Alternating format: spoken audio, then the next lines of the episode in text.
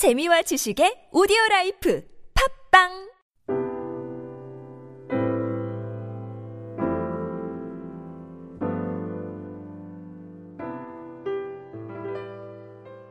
오늘 우리가 같이 나눌 하나님 말씀은 어, 이번 주 저희 성경 통독 그 범위 중에 한, 한- 들어있는 사무엘상 16장 1절부터 13절까지 말씀입니다. 사무엘상 16장 말씀은 하나님께서 사무엘을 통해서 어, 다윗에게 기름 부으시면서 하나님의 사람을 세우시는 그런 본문입니다. 본문을 이렇게 저희가 들으면서 눈으로 읽- 따라 읽을 때 하나님께서 어떤 사람을 택하고 또 버리는지 살펴보실 수 있는 시간이 되었으면 좋겠습니다. 같이 16장 말씀 같이 읽도록 하겠습니다. 16 여호와께서 사무엘에게 이르시되 내가 이미 사울을 버려 이스라엘 왕이 되지 못하게 하였건 내가 그를 위하여 언제까지 슬퍼하겠니? 너는 뿔에 기름을 채워 가지고 가라. 내가 너를 베들레헴 사람 이세에게로 보내리. 이는 내가 그의 아들 중에서 한 왕을 보았느니라. 하시는지라 사무엘이 이르되 내가 어찌 갈 수 있으리이까? 사울이 들으면 나를 죽이리이다. 하니 여호와께서 이르시되 너는 암송아지를 끌고 가서 말하기를 내가 여호와께 제사를 드리러 왔다 하고 이세를 제사에 청하라. 내가 내게 행할 일을 가르치리니 내가 내게 알게 하는 자에게 나를 위하여 기름을 부을지니라. 사무엘이 여호와의 말씀대로 행하여 베들레헴에 이름에 성읍 장로들이 떨며 그를 영접하여 이르되 평강을 위하여 오시나이까? 이르되 평강을 위함이니라. 내가 여호와께 제사하러 왔으니 스스로 성결하게 하고 와서 나와 함께 제사하자. 하고 이세와 그의 아들들을 성결하게 하고 제사에 청하니라 그들이 오매 사무엘이 엘리압을 보고 마음에 이르기를 여호와의 기름 부으실 자가 과연 주님 앞에 있도다. 하였더니 여호와께서 사무엘에게 이르시되 그의 용모와 키를 보지 말라. 내가 이미 그를 버렸노라. 내가 보는 것은 사람과 같지 아니하니 사람은 외모를 보거니와 나 여호와는 중심을 보느니라. 하시더라. 이세가 아비나답을 불러 사무엘 앞을 지나가게 하매 사무엘이 이르되 이도 여호와께서 택하지 아니하셨느니라. 하니 이세가 산마로 지나게 하매 사무엘이 이르되 이도 여호와께서 택하지 아니하셨느니라. 하니라. 이세가 그의 아들 일곱을 다 사무엘 앞으로 지나가게 하나 사무엘이 이세에게 이르되 여호와께서 이들을 택하지 아니하셨느니라. 하고 또 사무엘이 이세에게 이르되 네 아들들이 다 여기 있느냐? 이세가 이르되 아직 막내가 남았는데 그는 양을 지키나이다. 사무엘이 이세에게 이르되 사람을 보내어 그를 데려오라. 그가 여기 오기까지는 우리가 식사 자리에 앉지 아니하겠노라. 이에 사람을 보내어 그를 데려오매 그의 빛이 붉고 눈이 빼어나고 얼굴이 아름답더라. 여호와께서 이르시되 이가 그니 일어나 기름을 부으라. 하시는지라. 사무엘이 기름 뿔병을 가져다가 그의 형제 중에서 그에게 부었더니 이날 이후로 다윗이 여호와의 영에게 크게 감동되니라. 사무엘이 떠나서 라마로 가니라. 감사합니다. 어, 지난 시간에는 저희들이 구약 성경 그 각 권의 주제를 이렇게 간략하게 살펴봤습니다. 그리고 오늘부터 이 두 주 동안에 걸쳐서 구약 성경 안에 있는 인생의 원리, 하나님의 법칙에 대해서 저희가 지금 다루어 보겠습니다. 먼저 우리가 어, 이 구약의 원리를, 인생의 원리를 살펴보는 데 있어서 생각할 점은 하나님께서 우리들에게 그 말씀을 주신 그 목적이 우리의 호기심을 채우기 위한 것이 아니라 그 말씀을 통해서 우리들의 삶을 복된 길로 이끌고 우리들의 삶이 복되게 하고 또 우리들의 삶을 변화시키기 위한 것이라는 점이 맛있는 레시피가 있잖아요. 그 레시피가 빛을 발하는 순간은 언제냐면 그 레시피를 가지고 요리를 만들었을 때 요리를 보면서 아, 이 레시피가 진짜구나 이렇게 알게 됩니다. 이 성경 말씀에 나와 있는 진리도 똑같은 그 비슷한 점이 있습니다. 말씀을 그냥 머리로 이해하는 것으로 이렇게 머물면 진가가 잘 드러나지 않고 말씀 안에서 깨달아진 진리의 말씀을 그 원리들을 우리 삶에 적용할 때 진가가 나온다는 것입니다. 이 그림을 보시면 당신은 당신의 두 가지 행로는 서로 만납니까? 질문이 있습니다. 믿음과 행동이 또 신조와 실천이 교리와 적용이 이렇게 서로 만날 때 하나님의 말씀이 삶을 변화시키는 능력으로 나타나는 말씀입니다. 자, 이제 처음 이제 차차 이제 창세기부터 살펴볼 텐데 창세기에는 어, 두 가지 시작이 다뤄져 있다고 지난번에 좀 말씀을 드렸습니다. 인류의 시작과 히브리 민족의 시작을 다루고 있다고 말씀을 드렸습니다. 그리고 이 창세기에 나오는 사람들의 이야기를 이렇게 살펴보면 그 안에서 하나님께서 우리들에게 주시는 그 삶의 교훈들을 인생의 그 진리들을 발견할 수가 있습니다. 먼저 맨 처음에 아방, 아담과 하와를 살펴보면 우리가 잘 아는 것과 같이 하나님께서 만물을 아름답게 지으시고 그 만물을 인간에게 맡겨서 잘 다스리도록 하셨던 것을 알 수가 있습니다. 그런데 아담과 하와가 범죄함으로 하나님께서 주신 그 사명도 잘 감당하지 못하게 되고 그 모든 것이 산산이 깨어지게 된 것을 우리가 알수 있습니다. 하나님께서 늘 우리들에게 귀한 것을 맡겨주시는데 그 사이에 죄가 끼어들 때마다 그것들이 깨어진다는 그것을 아담과 하와의 이야기를 통해서 하나님께서 우리들에게 말씀해 주시고 계신다는 하나님께서 귀한 가정도 주시고 하나님과의 그 신, 아주 소중한 관계도 우리들에게 허락해 주시고 또 이렇게 지위도 허락해 주시고 여러 가지들을 이렇게 허락해 주시는데 그 안에 죄가 끼어들 때마다 그들이 깨어지고 하게 되고 우리들로부터 떨어져 나가 그런 가르침을 주고 계십니다. 또 아벨의 이야기는 이제 가인과 아벨의 이야기는 우리들에게 또 귀한 가르침이 있는데 어느 쪽이 아벨인 것 같으세요? 오른쪽, 왼쪽? 어느 쪽이 가인, 어느 쪽이 아, 벨 같으세요? 확률은 50%인데 오른쪽이 아벨, 왼쪽이 가인이죠. 이 아벨과 가인의 스토리는 하나님께 나아가는 두 가지 방식을 사람들이 선택하는 방식을 가르쳐 주고 있습니다. 가인의 방식은 어떤 거냐면 이 그림에서 보시는 것과 마찬가지로 자신의 선행이나 공로를 하나님께 이렇게 드리면 보여드리면서 내가 이만큼 했습니다. 이런 식으로 나아가는 것을 말. 반면에 이 아벨의 방식은 대속의 죽음을 의지하고 겸손히 하나님의 은혜를 의지하면서 하나님께 나아가는 것을 의미합니다. 우리가 어떤 방향, 어떤 방식으로 가인의 방식인지 아벨의 방식인지 어떤 방식으로 하나님께 나아가는지를 살펴보라고 말을 하는 신약에 나와서 신약에 넘어가게 되면 가인의 방식을 율법으로 또 아벨의 방식을 은혜를 의지하는 삶 이렇게 단어가 바뀌어서 가르쳐주고 있습니다. 그리고 의인 노아의 이야기는 우리들에게 순종의 삶이 얼마나 중요한지를 가르쳐줍니다. 그 순종의 가치. 사실 이 시대는 굉장히 타락한 시대였습니다. 그래서 이 당대의 사람들에게 노아가 하나님 말씀대로 순종하면서 의롭게 산다는 것은요, 굉장히 순진하게 짝이 없는 것이었어요. 거기다가 하나님 말씀하셔서 산꼭대기에 100년에 걸쳐서 보시면 그 방주 크기가 얼마나인지 아시겠죠? 이따만한 이 배를 짓는다는 것은 진짜 한마디로 말하면 바보 같은 짓이었습니다. 그런데 중요한 것은 하나님의 말씀대로 노아가 아주 온전히 지시하신 대로 순종해서 노아의 가족뿐만 아니라 인류가 아주 새로운 기회를 가질 수 있게 되었다는 점입니다. 이 노아의 방주의 메시지는 이런 겁니다. 하나님의 말씀이 당신이 생각하는 이치에 맞지 않더라도 당신은 하나님의 말씀에 순종할 준비가 됐습니까? 그 이야기를 하고 있습니다. 당신의 생각과 하나님의 말씀이 다를 때 어느 쪽을 따르겠습니까? 이렇게 말을 하고 있다는 물론 하나님의 말씀대로 살아가야 된다. 자, 그 다음에 바벨탈 사건에서 우리가 배울 수 있는 그 교훈은 하나님께서 자신의 힘을 과시하면서 교만해지는 사람은 반드시 꺾는다는 그런 것입니다. 이 바벨탈 사건의 특, 특별한 점은 뭐냐면 어, 홍수 이후에 사람들이 개인으로 하나님께 잘못하는 게 아니라 집단적으로 하나님을 벗어나려고 했던 거역하려고 했던 사건이라는 점입니다. 사람들은 자기 자신의 힘을 의지해가지고 하나님 앞에 벗어나려고 했습니다. 근데 하나님께서 그들의 언어를 한번 흔들어 버리니까 그냥 모래알처럼 그 사람들이 다 흩어지고 말았습니다. 사람이 스스로 대단하다고 생각하는 일들이 그런 것들이 사실 하나님께서 한번 흔들면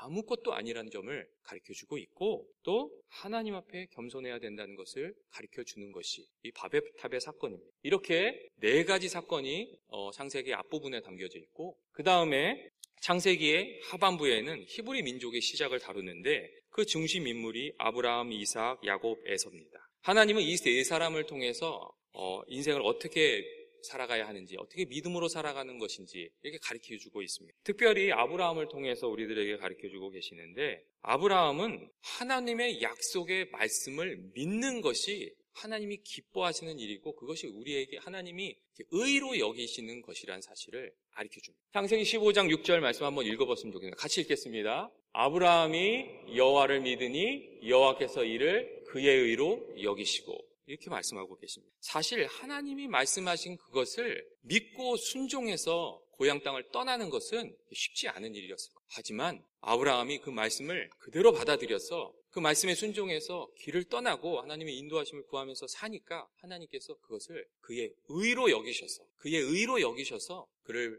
믿음의 조상이 되게 하시고 복의 근원이 되게 하셨다는 것입니다. 그리고 하나님께서 주신 그 믿음의 복이 그 자손들에게도 계속 내려가는 것을 우리가 발견할 수가 있습니다. 우리들도 마찬가지입니다. 하나님께서 성경을 통해서 주신 말씀을 우리가 붙들고 하나님께 믿음으로 나아가면 하나님께서 그 믿음을 보시고 복을 주시고 응답을 주시고 약속을 성취해 주신다는 그런 말씀입니다. 이삭과 야곱과 또 요셉을 통해서 이 믿음의 사람들에게 주시는 하나님의 메시지, 교훈들이 계속 우리들에게 펼쳐집니다. 이삭의 어, 교재에는 자세히 나와 있지 않지만 이삭의 경우는 정말 연약하기 짝이 없는 사람이었어요. 하지만 하나님을 붙들고 살아가니까 그 온유한 사람, 그 연약하기 짝이 없던 사람을 하나님께서 복 주셔서 그를 괴롭히던 많은 사람들이 오히려 나중에는 찾아와서 화친을 맺자고 하는 것을 읽을 수가 있습니다. 우물을 뺐으면 계속 쫓겨다녔고 그런데도 와보니까 본문을 보시면 28절에 이런 말씀이 있어요. 너 여호와께서 너와 함께 계심을 우리가 분명히 보았습니다. 이런 말씀이 있습니다. 그 사람을 하나님 주시는 것을 화친을 맺는 그런 것을 볼 수 있고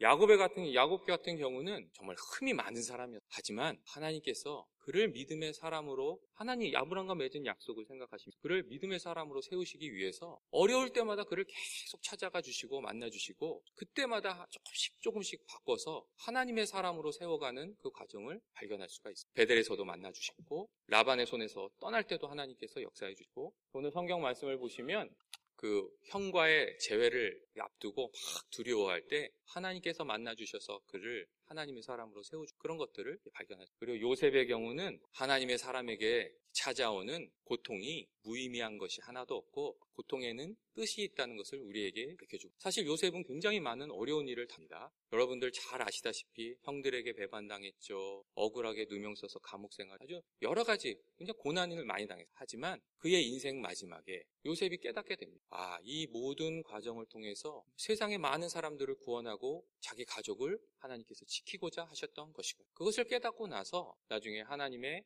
그 계획의 섭리에 감사하며 자기에게 이제 해를 끼쳤던 사람들 다 용서하는 것을 우리가 이렇게 발견하게 됩니다. 오늘 본문 말씀을 보시면 요셉이 그렇게 얘기합니다. 그들에게 이르되 두려워하지 마소서 내가 하나님을 대신하리. 당신들은 나를 헤아리 하셨으나 하나님은 그것을 선으로 바꾸사 오늘과 같이 많은 백성의 구원하게 하시려 하셨나니 당신들은 두려워하지 마소서 내가 당신들과 당신들의 자녀를 기리리 하고 그들을 강곡한 말로 위로하여 이렇게 되어 있습니다. 고통에 하나님께서 우리 에게 주셨던 고통을 요셉이 그러니까 요셉이 그 고통을 믿음으로 잘 감당하고 나니까 이렇게 놀라운 일을 감당하게 감당할 수 있었다는 말씀입니다. 우리들의 삶 속에도 그런 고통들이 많이 있다고. 다음으로 출애굽기는 두 가지 구출에 대해서 이야기하고 있습니다. 육신적인 구출, 영적인 구출 이 두 가지를 이야기하고 있는데 이 육신적인 구출은 애굽에서 시내산으로 어, 육신적인 구출은 애굽에서 탈출하는 종의 상태에서 탈출하는 것을 의미합니다.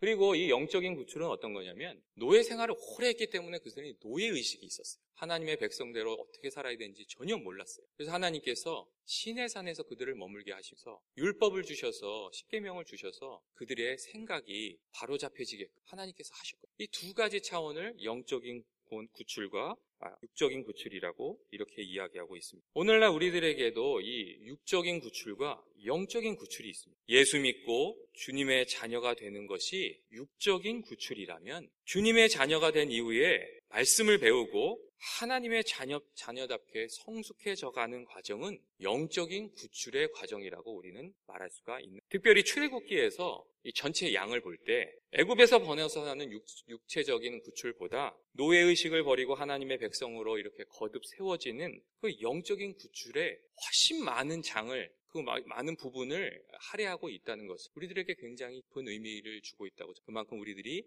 영적인 구원에 마음을 써야 된다는 그런 것을 가르치고 있다고 생각합니다. 출애굽기는 출애굽기는 중요한 점이 예수님과 굉장히 많이 닮았습니다. 어떤 점이 닮았냐면 애굽에 있던 사람들이 문설주에 어린 양의 피를 발름으로 죽음에서 구원을 받았습니다. 우리들도 마찬가지입니다. 죄악에 빠져 있는 우리들이 예수 그리스도의 보혈을 통해서 죽음에서 생명으로 옮겨지는 것. 그리고 애굽에서 구원받은 이스라엘 백성들이 신의 산에 가서 하나님께 율법의 말씀을 받아서 어떻게 그리스 하나님의 백성으로 살아야 되는지 배웠던 것처럼 예수님께서도 산에 올라가셔서 하나님의 백성들이 어떻게 살아야 하는지 가르치셨습니다. 출애굽기는 예수님이 하신 일과 이렇게 비교해 보면 아 이게 예수님이 하신 일을 미리 보여주고 있는 사건이었다는 것을 알 수 있게 귀한 책이. 다음으로 민수기는 어, 하나님께서 불신앙을 심판하신다는 것을 가르쳐 주고 있습니다. 그리고 이 불신앙의 아주 키워드는 불평입니다. 애굽에서 나온 첫 세대는 어, 광야에서 40년간 방황하다가 모두 거기서 이제 죽음을 당해야 했습니다. 인생을 맞춰야 되는데 그 이유는 한 가지입니다. 끊임없이 하나님께 그 불평을 했다는 그 점입니다. 그리고 이들이 40일간, 40년간 광야에서 이렇게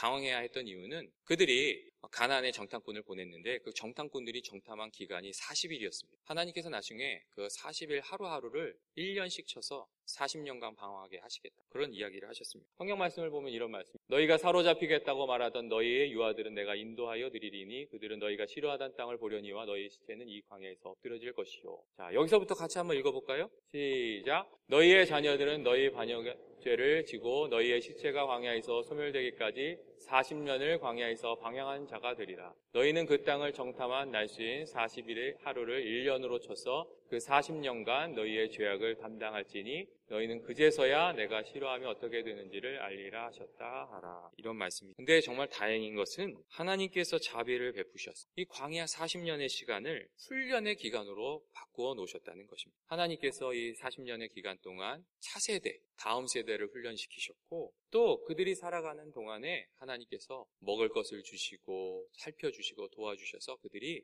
어, 그들의 필요를 이렇게 잘 채워주셔서 그들이 가나안 땅까지 그 민족이 멸망하지 않고 가나안 땅까지 가도록 그렇게 인도해 주셨습니다. 민수기는 우리가 너무 쉽게 불평하고 불만을 토로하는데 그렇게 불만을 토로하는 우리들에게 좀 안 좋은 일이 생겼다고 해서 불평을 토하지 말고 믿음을 가지고 어려움이 있으면 그 문제를 가지고 하나님께 나아가서 기도하라고 가르쳐 준 책입니다. 우리가 어떻게 살아가고 있는 어려움이 닥칠 때마다 그 문제를 가지고 하나님께 나아가는지 불평하고 있는지 반성하게 하는 책이 민수기고 그게 우리들에게 준 민수기의 교훈입니다. 다음으로 여호수아서는 가나안 땅에 가나안 땅의 그 정복과 분할에 대해서 가르쳐 주고 있는데 여호수아서에 나와 있는 그 인생의 법칙 두 가지는 두 가지 중에 하나는 뭐냐면 하나님의 일은 하나님의 방식대로 해야 된다. 두 번째 규칙은 뭐냐면 새로운 상황을 만날 때마다 그 경우에 맞는 하나님의 뜻을 그때그때 구해야 된다.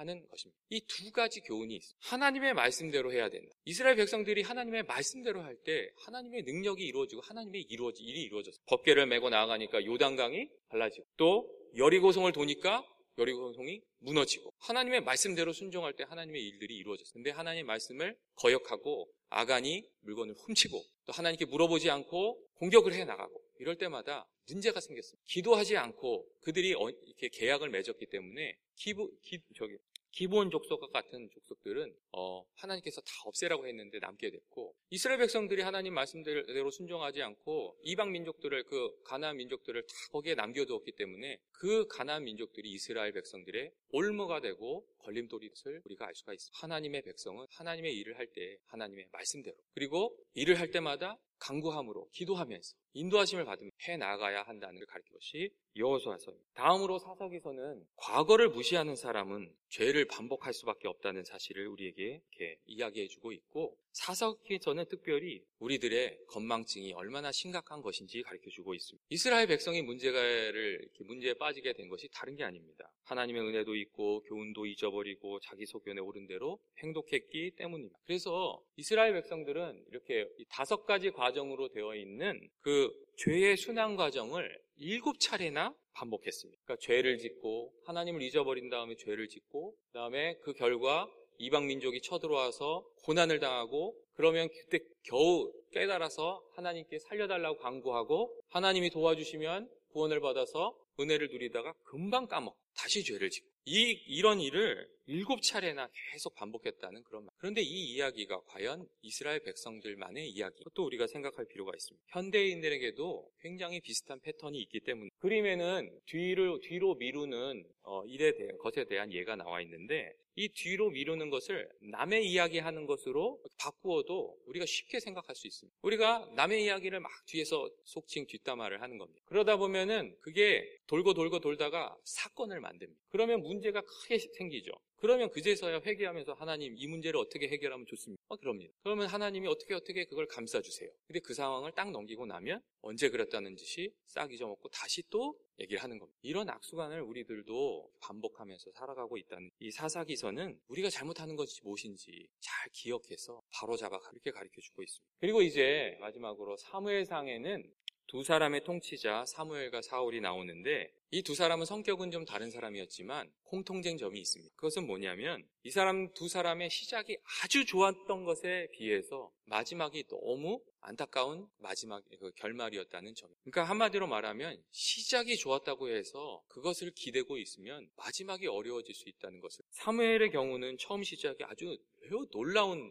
것이었습니다. 하나님께서 직접 찾아와서 사무엘을 불러주셨고 또 하나님께서 그의 말이 땅에 떨어지지 않게 하셨다 고 성경에 기록되어 있습니다. 한번 읽어볼까요? 사무엘상 3장 19절 한번 읽어볼까요? 사무엘이 자람에 여호와께서 그와 함께 계셔서 그의 말이 하나도 땅에 떨어지지 않게 하신 이런 은혜를 뵙. 그런데 안타까운 것은 사무엘이 자라면서 목격한 게 있어요. 그게 뭐냐면 엘리 제사장이라는 그 마지막 사사가 있었는데 그 제사장이 있었는데 그 아들들 때문에 아주 부패한 아들들 때문에 엘리 집안이 망하는 거예요. 엘리 제사장이 그 아들들의 잘못을 알았는데도 불구하고 그것을 바로잡아 주지 못해서 그 집안이 망했거든. 그런데 사무엘에게도 그러한 똑같은 동일한 일이 발생했다는 성경 말씀을 보시면 사무엘의 말년에 그 아들들이 부패했어요. 그러니까 이스라엘 백성들이 찾아와서 사무엘상 8장 5절에 있는 얘기를 하는 당신의 아들들은 당신의 행위를 따르지 아니하니 우리에게 왕을 세워서 우리를 다스리게 하소. 이런 빌미를 주었던 것이 사무엘. 사실 사무엘은 굉장히 헌신적인 리더였어요. 근데 문제는 뭐냐면 그가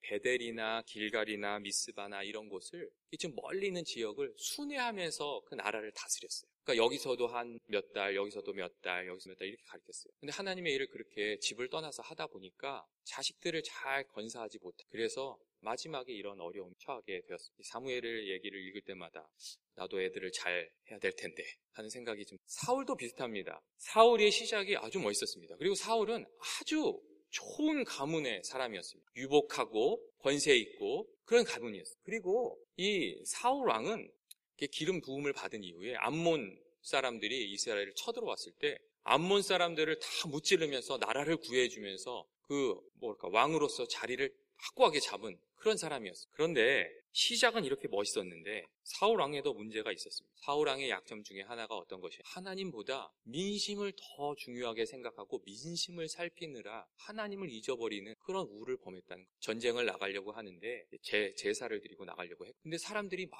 흔들리는 거예요. 오래, 제사를 인도해야 될 사무엘이 늦게 오니까 시간이 자꾸 지체되니까 사람들이 막 흔들리면서 좀 흩어지는 것 같아 보이는 거예요. 그러니까 그 민심에 민감했던 사울이 사람들이 흩어지는 걸 걱정해가지고 자기 가 제사장의 역할 해버리고 이 사, 사, 이 사울왕이 사람들의 눈을 이렇게 살피다가 계속해서 실수를 저지르고 또 지적을 받으면 받으면 막 변명으로 하다가 결국 하나님의 버림을 받. 그리고 버림을 받은 이후에는 계속 그 나머지 인생은 다윗왕을 질, 다윗 그 하나님의 기름 다윗을 질투하면서 그냥 인생을 이렇게 낭비하다가 이렇게 마치고 마지막 이렇게 마지막을 마지막에 끝나고 버리는 것이 그런 그게 사울의 인생. 사무엘도 그렇고 사울왕도 그렇고 시작은 아주 좋았습니다. 하지만 그들이 그 시작을 끝까지 완주해내지 못한 그런 아픔. 이 사무엘상은 우리가 어떻게 달려가고 있는 끝까지 완주하기 위해서 우리가 어떻게 해야 하는 것을 가르쳐 그때 그때 하나님께 겸손히 나아가서 계속해서 하나님의 은혜를 체험하고 하나님의 인도하심을 받는 것이 우리들의 인생 꼭 필요하다는 것을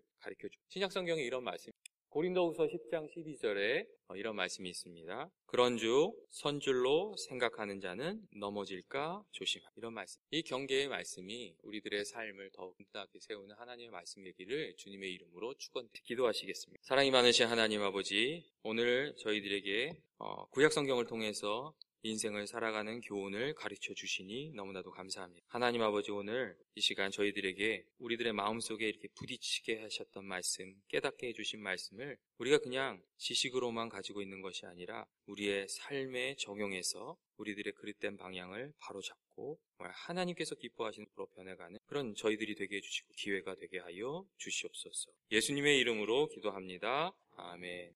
이 시간 저희들 성경 통독과 한번 부르도록 하겠습니다.